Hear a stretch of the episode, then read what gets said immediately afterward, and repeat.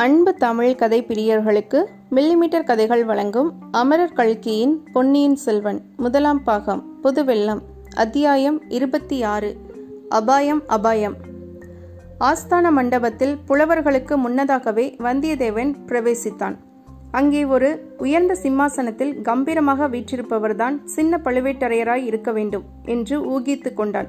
அவரை சுற்றிலும் பலர் கைகட்டி வாய்ப்புதைத்து நின்றார்கள். அன்று வந்த ஓலைகள் பலவற்றை வைத்துக்கொண்டு ஒருவர் நின்றார். கணக்காயர் கணக்கு சொல்வதற்கு காத்திருந்தார். காவல் படை தலைவர்கள் சின்ன பழுவேட்டரையருடைய அன்றாட கட்டளைகளை எதிர்பார்த்து நின்றார். ஏவிய வேலைகளை செய்வதற்கு பணியாளர்கள் காத்திருந்தார்கள். சிம்மாசனத்துக்கு பின்னால் நின்று சில ஏவலாளர் வெண் சாமாரம் வீசிக் கொண்டிருந்தார்கள். கையில் வெற்றிலை பெட்டியுடன் ஒருவன் ஆயத்தமாயிருந்தான் மிடுக்கிலும் பெருமிதத்திலும் யாருக்கும் பின்வாங்காதவனான வந்தியத்தேவன் கூட சிறிது அடக்க ஒடுக்கத்துடனேதான் சின்ன பழுவேட்டரையரிடம் அணுகினான். பெரியவரை காட்டிலும் சின்னவர் வீர கம்பீரத்தில் இன்னும் ஒருபடி உயர்ந்தவராகவே காணப்பட்டார். நமது வீரனை பார்த்ததும் அவர் முகமலர்ச்சியுடன் யார் தம்பி நீ? எங்கிருந்து வருகிறாய்? என்று கேட்டார். வீர வாலிபவர்களைக் கண்டால் சின்ன பழுவேட்டரையரின் கடுகடுத்த முகம் மலர்ந்துவிடும். நாடெங்கும் உள்ள வாலிப வீரர்களை தம்முடைய காவல் படையில் சேர்த்துக் கொள்வதில் அவருக்கு மிக்க ஆர்வம். தளபதி நான் காஞ்சிபுரத்திலிருந்து வந்தேன். இளவரசர் ஓலை கொடுத்து அனுப்பினார் என்று பணிவான குரலில் வந்தியத்தேவன் மறுமொழி சொன்னான்.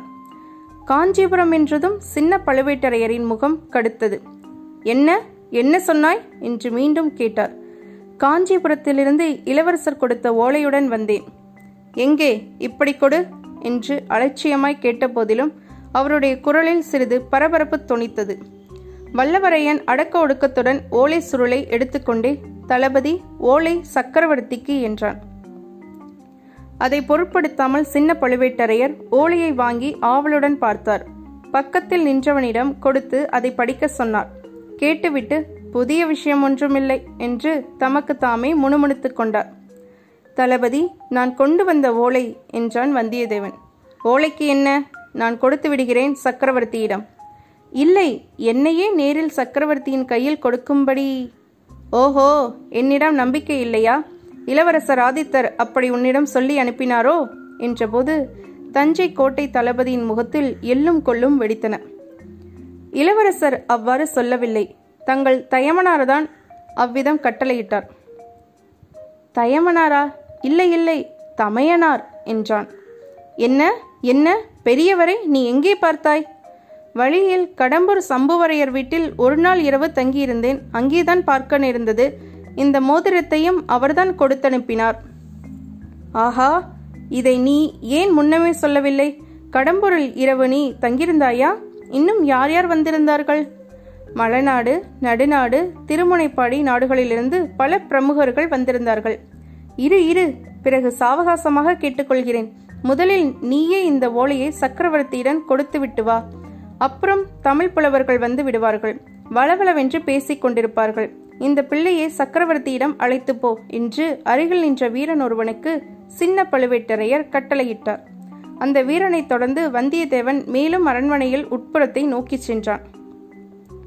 மூன்று பக்கங்களில் அலைக்கடல் முழக்கம் கேட்கும்படியாக பரந்திருந்த சோழ சாம்ராஜ்யத்தின் சிங்காசனம் சில காலமாக நோய் படுக்கையாக மாறியிருந்தது. அந்த சிம்மாசனத்தில் பராந்தக சுந்தர சோழ சக்கரவர்த்தி சாய்ந்து படுத்திருந்தார்.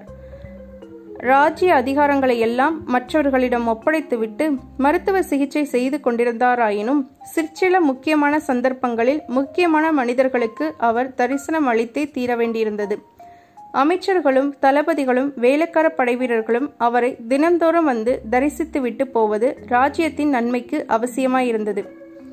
எத்தனையோ போர்முனைகளில் செயற்கரும் வீர செயல்கள் புரிந்து அசகாய சூரர் என்று பெயர் பெற்றவரும் நாடு நகரமெல்லாம் சுந்தர சோழர் என்று அழைக்கப்பட்டவரும் அழகில் மன்மதனுக்கு ஒப்பானவர் என்று புகழ் பெற்றவருமான சக்கரவர்த்தியின் நோய்பட்டு மெலிந்த தோற்றத்தை கண்டதும் வந்தியத்தேவனால் பேசவே முடியாமற் போய்விட்டது.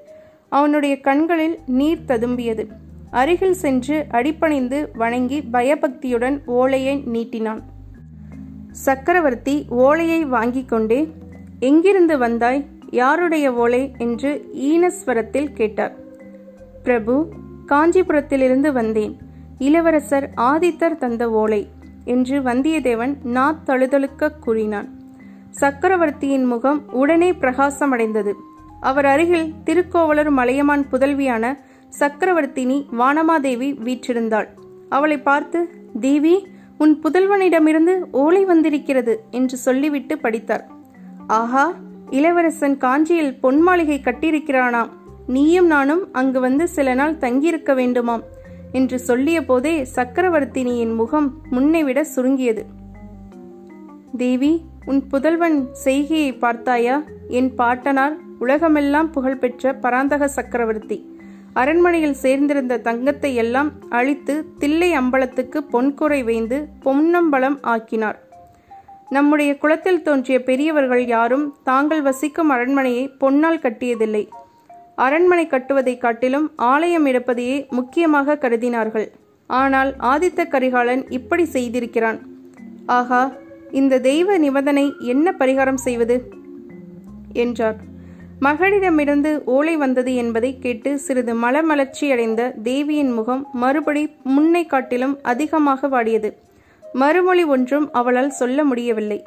அச்சமயத்தில் வந்தியத்தேவன் தைரியமும் துணிவும் வரவழைத்து கொண்டு பிரபு தங்கள் திருக்குமாரர் செய்தது அப்படி ஒன்றும் தவறில்லையே. உசிதமான காரியத்தையே செய்திருக்கிறார். மகனுக்கு தாயும் தந்தையுமே முதன்மையான தெய்வங்கள் அல்லவா? ஆகையால் தாங்களும் தேவியும் வசிப்பதற்காக தங்கள் புதல்வர் பொன் மாளிகை கட்டியது முறைதானே என்றான். சுந்தர சோழர் புன்னகை பூத்து தம்பி நீ யாரோ தெரியவில்லை. மிக்க அறிவாளியாய் இருக்கிறாய். சாதுரியமாக பேசுகிறாய். ஆனால் மகனுக்கு தாய் தந்தை தெய்வமே என்றாலும் மற்றவர்களுக்கு இல்லைதானே? எல்லாரும் வழிபடும் தெய்வத்துக்கு அல்லவா பொன் கோயில் எடுக்க வேண்டும்? என்றார் பிரபு மகனுக்கு தந்தை தெய்வம். மக்களுக்கு எல்லாம் அரசர் தெய்வம். அரசர்கள் திருமாலின் அம்சம் பெற்றவர்கள் என்று வேத புராணங்கள் சொல்லுகின்றன. ஆகையால் அந்த வகையிலும் தங்களுக்கு பொன்மாளிகை எடுத்தது பொருத்தமானதே என்றான் நம் வீரன். சுந்தர சோழர் மறுபடியும் மலையமான் திருமகளை பார்த்து தேவி இந்த பிள்ளை எவ்வளவு புத்திசாலி பார்த்தாயா? நம்முடைய ஆதித்தனுக்கு இவனை ஒத்தவர்களின் உதவி இருந்தால் அவனை பற்றி நாம் கவலைப்பட வேண்டியதில்லை. அவனுடைய அஜாக்கிரதை சுவாபத்தை பற்றியும் விசாரப்பட வேண்டியதில்லை என்றார். பிறகு வந்தியத்தேவனை பார்த்து தம்பி பொன் மாளிகை கட்டியது உசிதமானாலும் உசிதமில்லாவிட்டாலும் நான் காஞ்சிக்கு வருவது சாத்தியமில்லை. நீதான் பார்க்கிறாயே எப்போதும் படுத்த படுக்கையாக இருந்து வருகிறேன். நெடுந்தூர பிரயாணத்தை மேற்கொள்ளுதல் இயலாத காரியம். ஆதித்தன் தான் என்னை பார்ப்பதற்கு இங்கே வந்தாக வேண்டும். அவனை காண்பதற்கு எங்களுக்கும் ஆசையாகத்தான் இருக்கிறது. நாளைக்கு மீண்டும் வா மறுவோலை எழுதி வைக்கும்படி சொல்லுகிறேன் என்றார். இச்சமயத்தில் கூட்டமாக பலர் தரிசன மண்டபத்தை நெருங்கி வருவதை வந்தியத்தேவன் அறிந்தான். ஆஹா அந்த புலவர் கூட்டம் வருகிறது போலும். அவர்களுடன் ஒருவேளை சின்ன பழுவேட்டரையரும் வருவார். அப்புறம் தான் சொல்ல வேண்டியதை சொல்ல முடியாமலே போய்விடலாம். நாலு வார்த்தையில் சுருக்கமாக இப்போதே சொல்லிவிட வேண்டியதுதான். இவ்விதம் சில வினாடி பொழுதில் சிந்தித்து முடிவு செய்து சக்கரவர்த்தி தயவு செய்யுங்கள். கருணை கூர்ந்து என் விண்ணப்பத்தை கேளுங்கள். தாங்கள் அவசியம் இந்த தஞ்சையிலிருந்து கிளம்பிவிட வேண்டும். இங்கே தங்களை அபாயம் சூழ்ந்திருக்கிறது. அபாயம் அபாயம் என்றான். அவன் இவ்விதம் சொல்லிக் கொண்டிருக்கும் போதே சின்ன பழுவேட்டரையர் தரிசன மண்டபத்துக்குள் பிரவேசித்தார். அவரைத் தொடர்ந்து புலவர்கள் வந்தார்கள். வந்தியத்தேவன் கடைசியாக கூறிய வார்த்தைகள் கோட்டை தளபதியின் காதில் விழுந்தன. அவருடைய முகத்தில் கோபக்கடல் ஜுவாலை விட்டது. இத்துடன் அத்தியாயம் இருபத்தி ஆறு முடிவுற்றது. மீண்டும் அத்தியாயம் இருபத்தி ஏழில் சந்திப்போம். இந்த பதிவு உங்களுக்கு பிடிச்சிருந்ததுன்னா லைக் பண்ணுங்க கமெண்ட் பண்ணுங்க ஷேர் பண்ணுங்க. மறக்காம நம்ம மில்லிமீட்டர் கதைகள் சேனலை சப்ஸ்கிரைப் பண்ணுங்க. நன்றி.